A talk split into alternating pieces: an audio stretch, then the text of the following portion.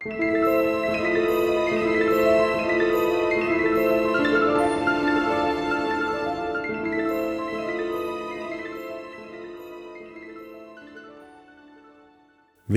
til Forlæst, podcasten, hvor vi lytter os tilbage i litteraturhistorien på jagt efter de klassiske fortællinger, som stadig kan vækkes til live. Mit navn er Bjarke Sølverbæk, og i dag skal vi lytte til fabler og eventyr, hvor katte spiller en væsentlig rolle. Jeg har medtaget adskillige fabler af Aesop, fundet en række eventyr indsamlet af brødrene Grimm, og endelig skal vi naturligvis også lytte til den bestøvlede kat i Charles Perraults udgave. Det er særlig interessant at bemærke, hvor tidligt vi kan genfinde de idéer om, hvad katten symboliserer, som vi stadig genfinder i nutiden. God fornøjelse.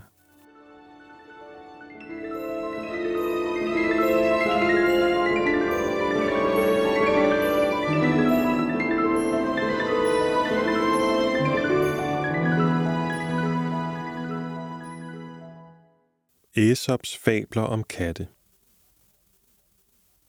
Katten og fuglene En kat hørte, at fuglene i et fuglehus var syge. Den klædte sig ud som læge, tog et sæt af de instrumenter, som lægerne bruger, og indfandt sig ved døren og spurgte, hvordan fuglene havde det. Vi vil have det rigtig godt, svarede fuglene, uden at lade den komme ind, når vi har set din ryg. En skurk kan forstille sig, men han skuffer ikke den kloge. Katten og hanen En kat sprang løs på en hane og søgte en god undskyldning for at gøre sig til gode med den, da katte ikke plejer at æde haner, og den vidste, at den ikke havde lov til det. Til sidst sagde den, du laver så meget en forstyrrelse om natten ved at gale og holde folk vågne, derfor vil jeg gøre det af med dig. Men hanen forsvarede sig ved at sige, at den galede for, at folk kunne vågne og i god tid tage fat på dagens arbejde, og at de i virkeligheden ikke kunne undvære den. Det er nok muligt, sagde katten, men enten de nu kan det eller ikke, så vil jeg ikke undvære min middagsmad. Og den bed hanen ihjel og åd den. Mangel på god undskyldning har aldrig forhindret ond gerning. Katten og musene Der var engang et hus, der vrimlede med mus. Dette hørte en kat og sagde til sig selv, det er noget for mig, og afsted løb den og slog sig ned i huset og tog musene, den ene efter den anden, og åd dem. Til sidst kunne musene ikke holde det ud længere og besluttede at gemme sig i deres huller og blive der. Det er ærgerligt, sagde katten til sig selv. Det eneste, der er at gøre, er at lokke dem frem ved list. Den tænkte sig lidt om. Så klatrede den op ad væggen og lod sig hænge ned ved bagbenene fra en knage. Lidt efter stak en mus hovedet frem og så katten hænge der. Oho, sagde den, du er meget fiffig, men selvom du kunne skabe dig om til en pose mel, skal vi nok vogte os for at komme i nærheden af dig. Er du klog? Nares du ikke af de uskyldige miner hos dem, du engang har fundet farlige? Musenes rådslagning En gang kom musene sammen for at drøfte de bedste midler mod kattens angreb. Efter at forskellige forslag var blevet behandlet, stod en mus med en vis anseelse op og sagde, jeg tror, jeg har en plan, som vil gøre os trygge i fremtiden, hvis I godkender og iværksætter den. Den går ud på, at vi skal binde en bjælle om halsen på vores fjende, katten, som så ved sin ringe vil advare os imod den. Dette forslag blev modtaget med stort bifald, og man havde allerede bestemt at vedtage det, da en gammel mus stod op og sagde, være enig med jer alle sammen om, at det foreliggende forslag udmærket, men må jeg spørge, Hvem skal binde bjælden på katten? Venus og katten En kat blev forelsket i en smuk ung mand og bad Gud inden Venus at forvandle hende til en kvinde. Venus opfyldte kattens ønsker og omskabte hende til en smuk ung kvinde, som den unge mand straks blev forelsket i og kort efter giftede sig med. En dag vil Venus se, om katten samtidig med skikkelsen også havde aflagt sine vaner, og hun slap en mus løs i det værelse, hvor ægteparet opholdt sig. Aldrig så snart havde den unge kone set musen, før hun glemte alt, sprang op og var efter den som en pil. Derover blev gudinden så ærgerlig, at hun igen forvandlede hende til en kat. Ørnen, katten og vildsoen En ørn byggede rede i toppen af et højt træ. En kat med sine killinger optog en fordybning midtvejs i stammen, og en vildso slog sig ned ved foden af træet. De kunne have lejet det bedste naboskab, der som katten ikke havde været der med sit lumskeri. Men den klatrede op til ørnens rede og sagde, Du og jeg svæver i den største fare. Den skrækkelige so, som altid roder ved foden af træet, har i sinde at grave det op, for at hun i ro og mag kan få fat i dine og mine små. Efter således så gjort ørnen helt fortumlet af skræk, klatrede katten ned ad træet og sagde til solen, Jeg må advare dig mod den redsomme fugl ørnen. Den venter kun på en lejlighed til, når du går ud med dine små grise, og flyve ned og tage en af dem til føde for sine unger. Det lykkedes den at gøre solen lige så forskrækket som ørnen. Så vendte katten tilbage til sit hul i stammen og kom aldrig frem om dagen, i det den lød, som om den var bange. Kun om natten krøb den ubemærket ud for at skaffe føde til sine killinger. I midlertid var ørnen bange for at forlade sin rede, og solen turde ikke gå fra sit hjem mellem rødderne af træet, så både de og deres kul til sidst omkom af sult, og deres døde kroppe forsynede katten og dens killinger med føde for lang tid.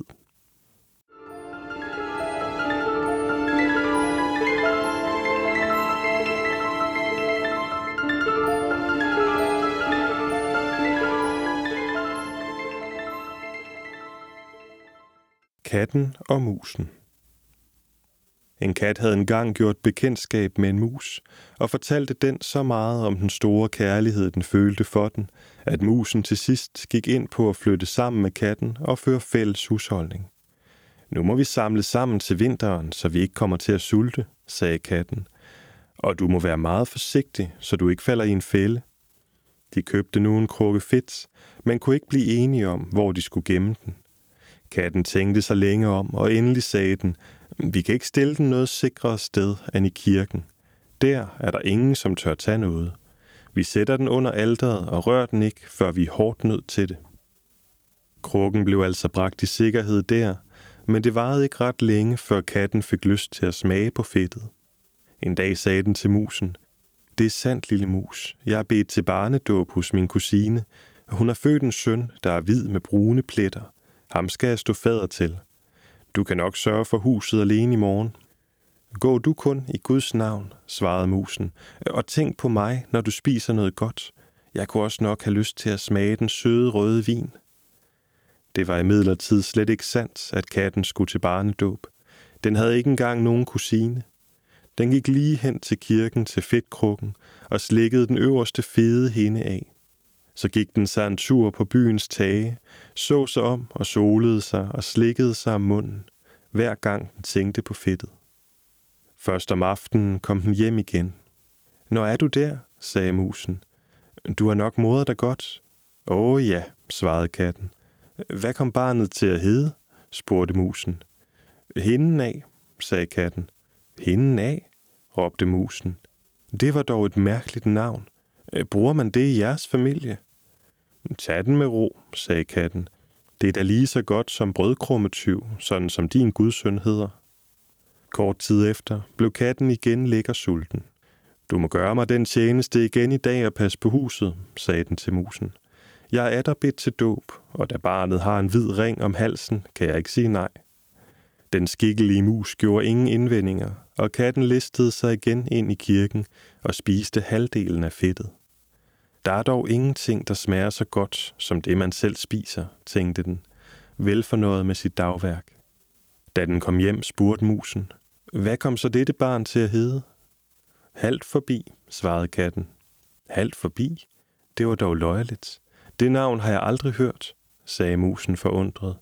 Jeg tør vide, det står ikke i kalenderen. Det varede ikke ret længe, før kattens tænder igen løb i vand. Alle gode gange tre, sagde den til musen. I dag skal jeg igen til barnedåb. Barnet er helt sort med hvide poter, og ellers ikke et hvidt hår på hele kroppen. Så noget sker højst hvert andet år.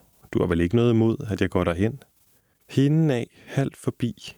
Det er så nogle mærkelige navne, svarede musen. De får mig til at tænke på så mange ting. Du sidder herhjemme i den grå vadmelskjole og fanger griller, sagde katten. Det kommer der aldrig at gå ud om dagen. Mens katten var borte, gjorde musen orden i hele huset. Katten listede sig midlertid hen og spiste fedtet helt op. Når det hele er et, for sjælen ro, sagde den til sig selv. Og først ved nattetid kom den hjem, tyk og mæt. Musen spurgte straks, hvad det tredje barn var kommet til at hedde. Det navn vil du vel heller ikke kunne lide, sagde katten. Det hedder Helt Forbi. Helt Forbi, råbte musen. Det navn har jeg endnu aldrig set på tryk. Helt forbi? Hvad skal det sige? Den rystede på hovedet, rullede sig sammen og lagde sig til at sove. Nu blev katten aldrig mere bedt til barnedåb. Da det blev vinter, og de ikke kunne finde mere føde, tænkte musen på deres vinterforråd og sagde til katten, Kom, lad os gå hen og hente det fedt, vi har gemt. Det skal smage godt. Ja, det tror jeg, sagde katten. Det vil vist smage, som når man rækker tungen ud af vinduet. De begav sig på vej, og da de kom til kirken, stod krukken der nok, men den var tom. Åh, pep musen, nu kan jeg forstå det hele. Nu kommer det nok for dagen, hvor god en ven du har været mig. Du har spist det alt sammen. Dengang du sagde, du var til barnedåb, først hende, så det halve, så... Vil du holde mund, sagde katten. Hvis du siger et eneste ord til, æder jeg dig. Det hele havde den stakkels lille mus allerede på tungen, men næppe havde den sagt det, før katten sprang ind på den, greb den og åd den. Sådan er verdens gang.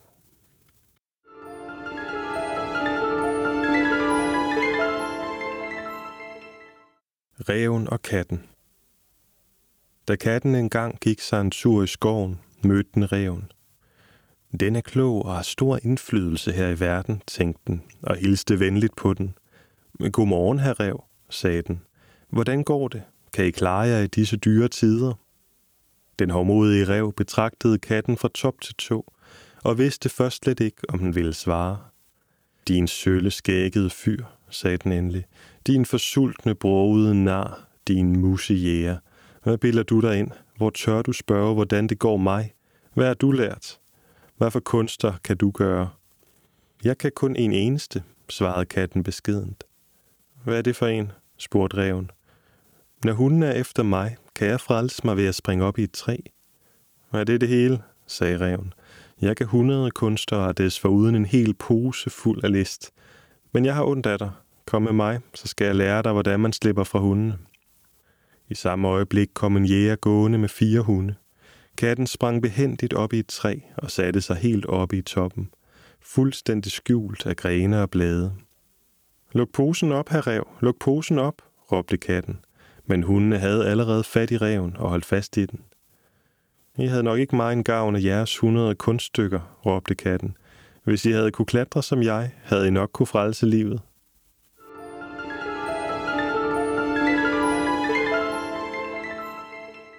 Fru Revs bryllup. Første historie. Der var engang en gammel rev med ni haler. Han fik mistanke om, at hans kone var ham utro, og ville derfor sætte hende på prøve. Han lød nu, som om han var død, og lå ganske stille uden at røre sig. Forev gik op på sit værelse og lukkede sig inde, mens pigen, jomfru Kat, gik ned i køkkenet og lavede mad. Da det rygtedes, at den gamle rev var død, meldte der sig snart friere.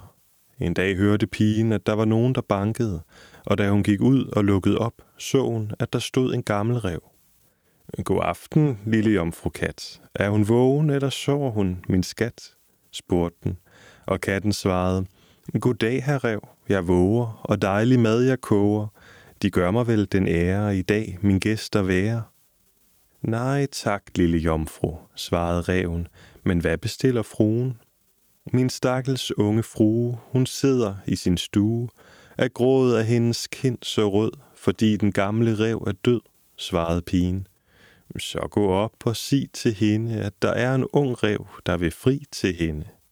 Så gerne have rev. Og op gik katten, trip, trap, trap, og slog med døren, klip, klap, klap. Fru rev, er I derinde? Hvis er der I vil være brud, en frier kan I finde. Men hvordan ser han ud? Har han ni haler som den gamle rev? Nej, svarede pigen, han har som en kun en eneste. Så vil jeg ikke have ham. Jomfru Kat gik ned og sagde til frieren, at han skulle gå sin vej. Kort efter kom der en med to haler, men den blev også afvist, og lige sådan gik det flere andre. til der endelig kom en, der havde ni haler, ligesom den gamle rev. Da enken hørte det, sagde hun glad til katten, Skynd dig kun lidt, luk døren op, herud med revens gamle krop. Men netop, da bryllupsfesten skulle til at tage sin begyndelse, kom der liv i den gamle rev under bænken. Han sprang op, prylede hele selskabet igennem, og jo straks sin kone på porten.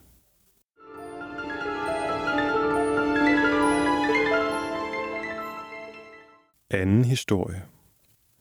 Da den gamle rev var død, kom ulven for fri til fru rev, bankede på, og katten, der tjente som pige der i huset, kom ud og lukkede op. Ulven hilste på hende og sagde, God aften, fru kat. De sidder her som mutters ene. Hvad laver de der? Og katten svarede, Jeg steger fisk i det dejligste smør. Måske til gæst, jeg byder jer tør. Nej, mange tak, sagde ulven. Er forrev ikke hjemme? Min stakkels lille frue, hun sidder i sin stue. Er grået af hendes kind så rød, fordi den gamle rev er død, svarede katten. Ulven sagde så, hvis hun vil have en anden mand, til mig hun bare komme kan. Og katten løb op ad trappen med lange hop i strak galop. Fru Rev, der står dernede en frier, der så gerne vil om hånd og hjerte bede. Har han røde bukser og en spids snude? spurgte reven. Nej, svarede katten. Ja, så kan jeg ikke bruge ham. Der kom nu både en hund, en hjort, en bjørn, en løve og alle skovens andre dyr og meldte sig som friere. Men katten måtte vise dem alle bort, da ingen af dem kunne måle sig med den gamle rev. Til sidst kom en ung rev. Har en røde bukser og en spids snude? spurgte fruen. Ja, han har, sagde katten. Lad ham så komme herop, sagde fru rev, og befalede pigen at gøre alt i stand til brylluppet. Fej støvet bort, luk vinduet op, smid ud den gamle døde krop. Han var dog tit imod mig slem. De fede mus han bragte hjem, beholdt han hver en for sig, og ej en bid han undte mig. Derpå blev brylluppet fejret. De drak og dansede, og hvis de ikke er hørt op, danser de endnu.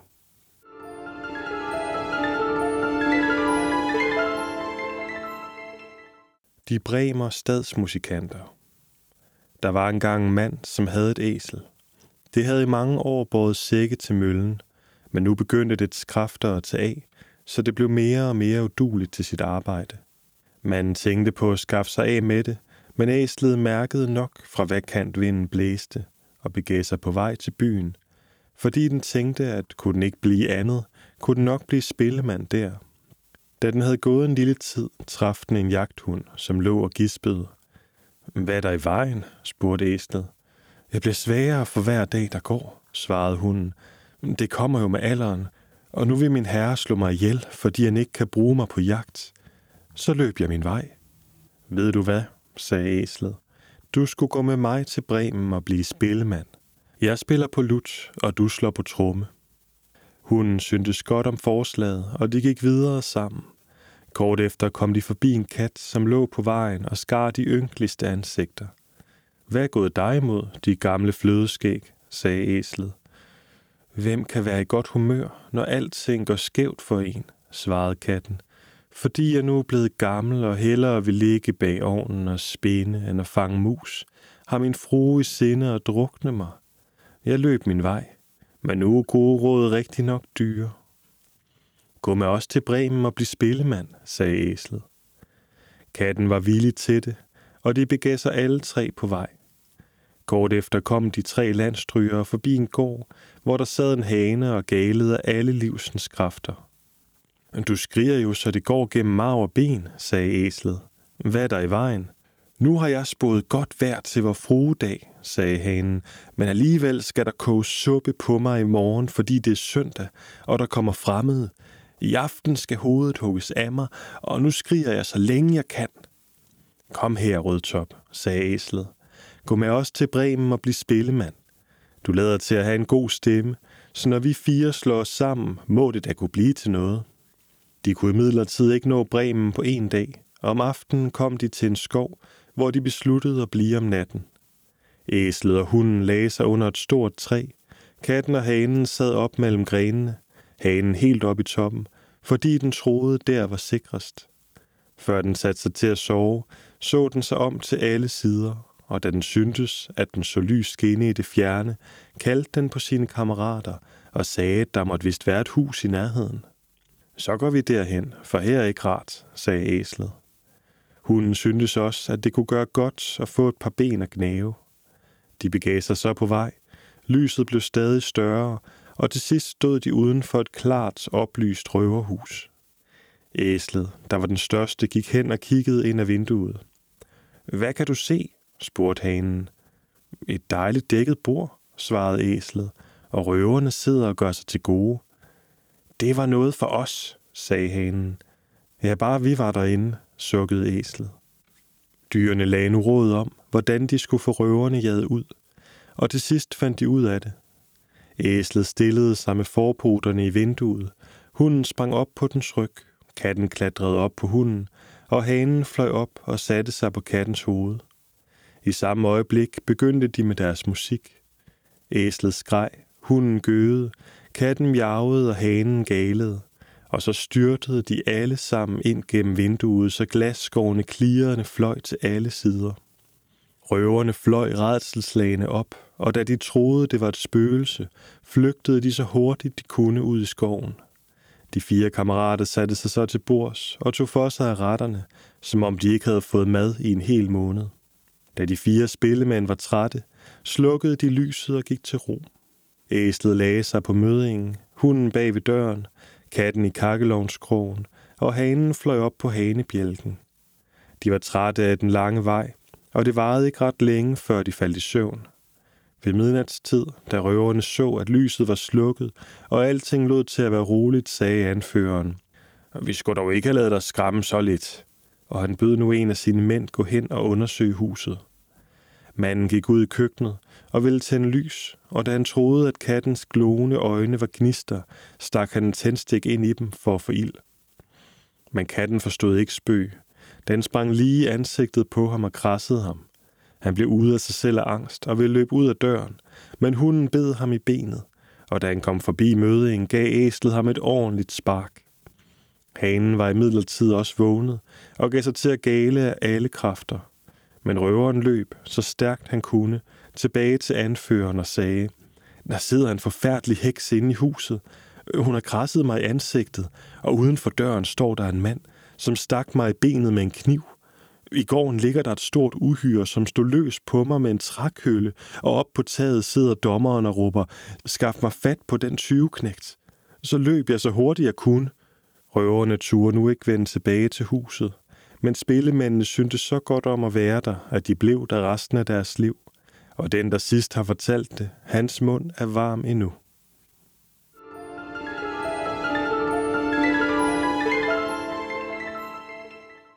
De tre lykkebørn Der var engang en mand, som kaldte på sine tre sønner og gav den ældste en hane, den anden en le og den tredje en kat. Jeg er nu gammel og vil gerne sørge for jer, før jeg dør, sagde han. Penge har jeg ikke, og det jeg giver jer har til syneladende ringe værdi, men det kommer blot an på at bære sig fornuftigt ad. Find et land, hvor sådanne ting ikke kendes, så er jeres lykke gjort. Da faren var død, vandrede den ældste afsted med sin hane, men den var godt kendt, hvor han kom frem. I lang afstand så han den sidde på byens tårne og dreje sig for vinden – i landsbyerne hørte han den gale, og ikke et eneste menneske faldt på at undre sig over hans dyr. Så det så rigtig nok ikke ud, som om han skulle gøre sin lykke dermed. Til sidst kom han dog ud på en ø, hvor folkene aldrig nogensinde havde set en hane, og ikke engang kunne inddele tiden. De vidste nok, når det var morgen og aften, men når de ikke sov om natten, kunne de slet ikke hit ud af tiden. Sikke et dejligt dyr, sagde han, det har en rubinrød krone på hovedet, der sporer som en ridder. Om natten kalder det tre gange på bestemte tider, sidste gang lidt før solen står op, og når det råber om dagen, kan I være vis på, at vejret forandrer sig. Folkene syntes godt om hanen og sov ikke en hel nat, og morede sig kongeligt ved at høre hanen fortælle dem højt og tydeligt klokken to og fire og seks, hvordan tiden gik. De spurgte ham, om dyret ikke var til salgs, og hvad han forlangte for det. Så meget guld, som et æsel kan bære, svarede han. Det er jo en latterlig lille pris for sådan et kostbart dyr, råbte de alle sammen, og gav ham, hvad han ønskede. Da han kom hjem med al den rigdom, blev hans brødre meget forundrede, og den næstældste sagde, Jeg vil også ud og se, og min le kan mig lige så meget af til mig. Det så imidlertid ikke ud til det, for alle vejene mødte han bønder, som lige så godt havde en le på skulderen som han. Til sidst kom han til en ø, hvor folkene aldrig havde set en le. Når kornet var modens, kørte de kanoner ud på marken og skød det ned. Men det var jo slet ikke hensigtsmæssigt. Nogle skud gik i luften, andre traf aksene i stedet for strået, og så gjorde det jo et forbistret spektakel. Manden gav sig så til at meje ganske stille, så rask han kunne, og folken var lige ved at tabe næse og mund af forundring. De ville gerne give ham alt, hvad han ønskede, for len, og han fik en hest belæsset med så meget guld, den kunne bære. Den tredje bror ville nu også prøve sin lykke med katten. Det gik ham ligesom de andre. Så længe han blev inde på fastlandet, nyttede den ham ikke noget, for de havde katte alle vegne, og det var ovenikøbet så mange, at ungerne blev kastet i vandet. Til sidst sejlede han over til en ø, og det traf sig så heldigt, at de slet ikke kendte til katte. Musene havde udbredt sig ganske uhindret og dansede rundt på bænke og borde uden at bryde sig om, at folkene var hjemme. Alle mennesker var fortvivlede derover, og ikke engang kongen i sit slot kunne undgå denne plage. Musene peb i alle kroge og gnavede alt, hvad de kunne få fat i. Katten begyndte nu sin jagt og havde snart ryddet to store sale.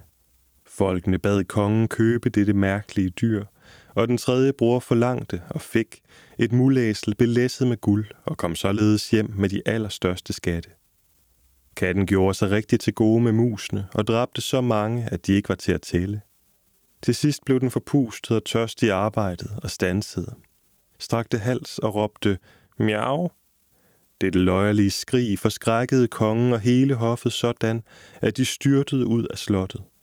Udenfor holdt de råd om, hvad de skulle gøre, og blev til sidst enige om at sende bud til katten for at spørge, om den ville rømme slottet godvilligt, eller om de skulle bruge magt.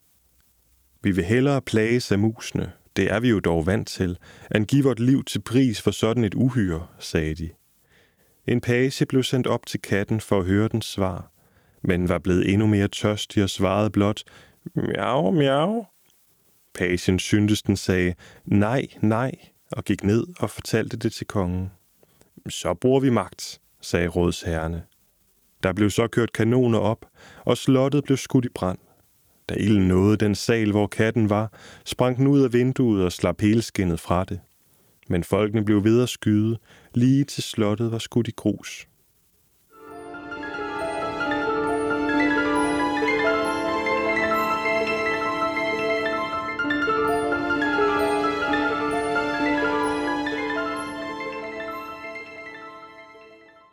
Den bestøvlede kat en møller døde, og alt hvad han efterlod sig til sine tre børn, var en mølle, et æsel og en kat. Arven blev snart delt. Den ældste fik møllen, den næstældste æslet, og den yngste fik ikke andet end katten. Den yngste var meget ked af sin fattige arvelod og beklagede sig derover.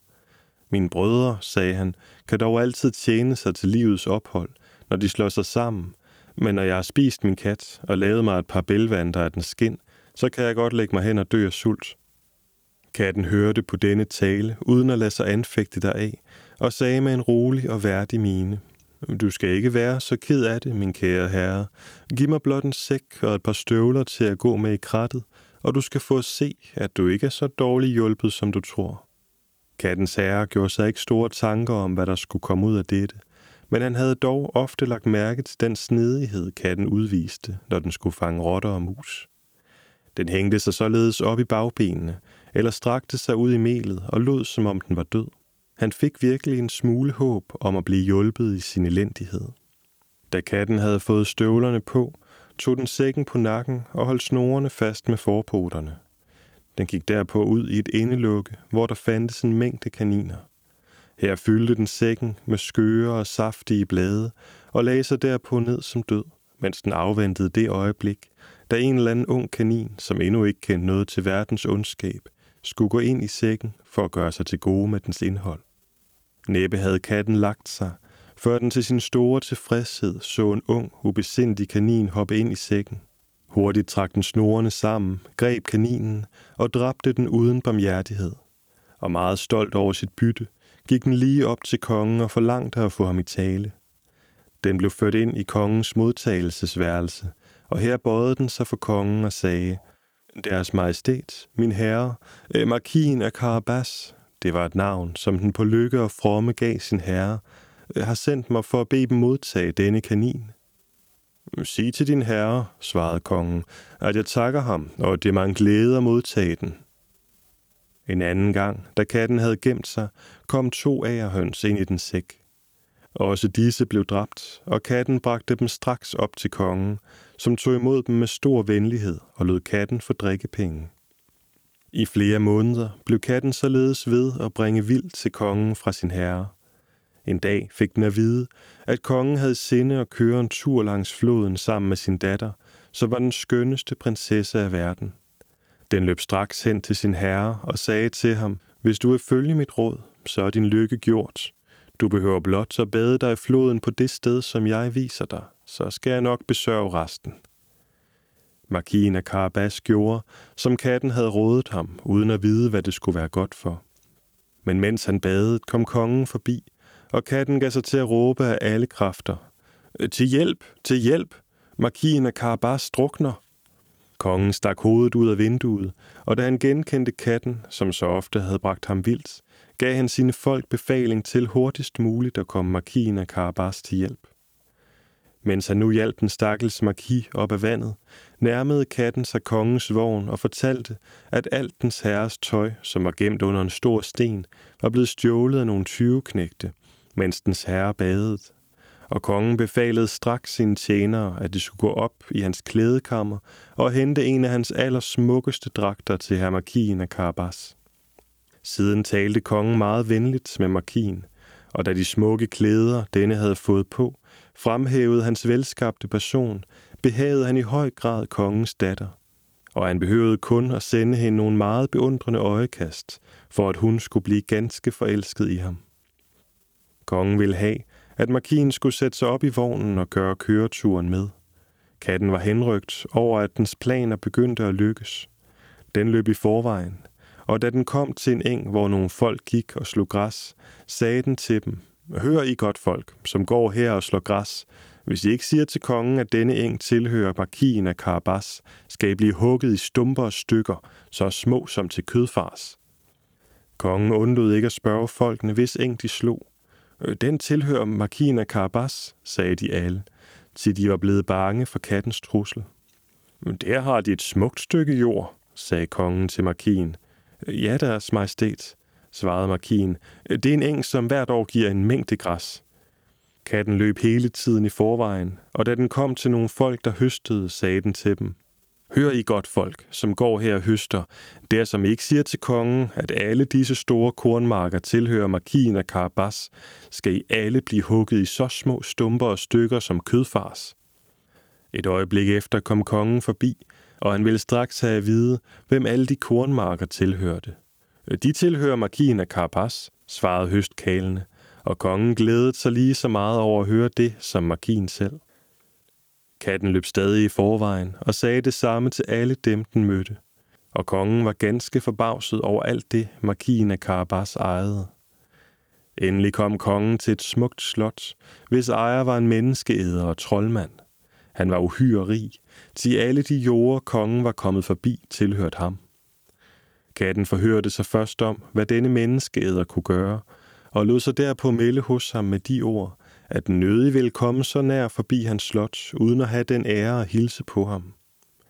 Menneskeæderen modtog den så høfligt, som en menneskeæder nu engang kan gøre det, og bad den sætte sig ned. Man har fortalt mig, sagde katten, at de har den evne at kunne skabe dem om til alle mulige dyr, at de for eksempel kan skabe dem om til en løve eller en elefant.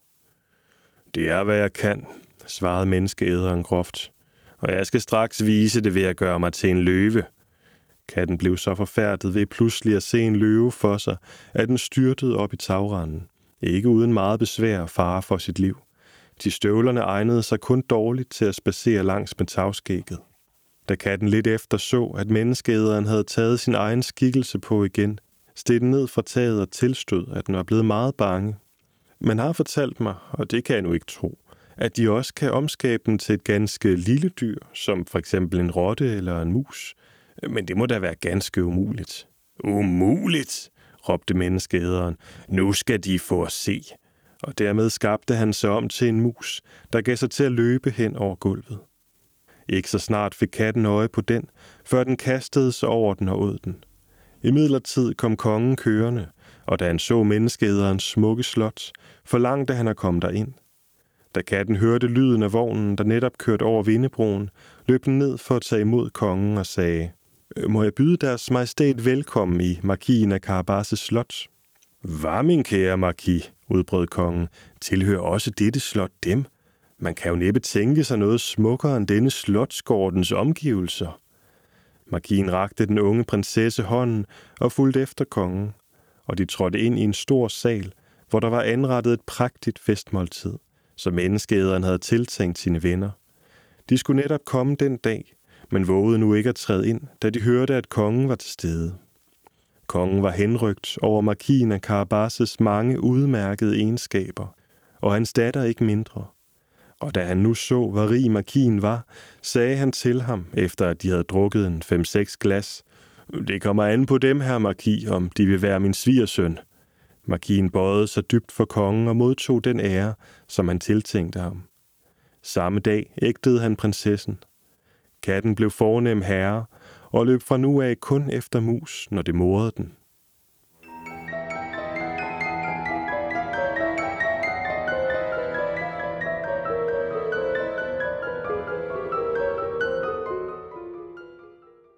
Tak fordi du lyttede med. Hvis du vil vide mere om brødrene Grimm, Charles Perrault eller Aesop, kan du læse mere på forlæst.dk. Her kan du også skrive til mig, hvis du har kommentarer til afsnittet eller forslag til, at vi skal læse i fremtiden. På genhør.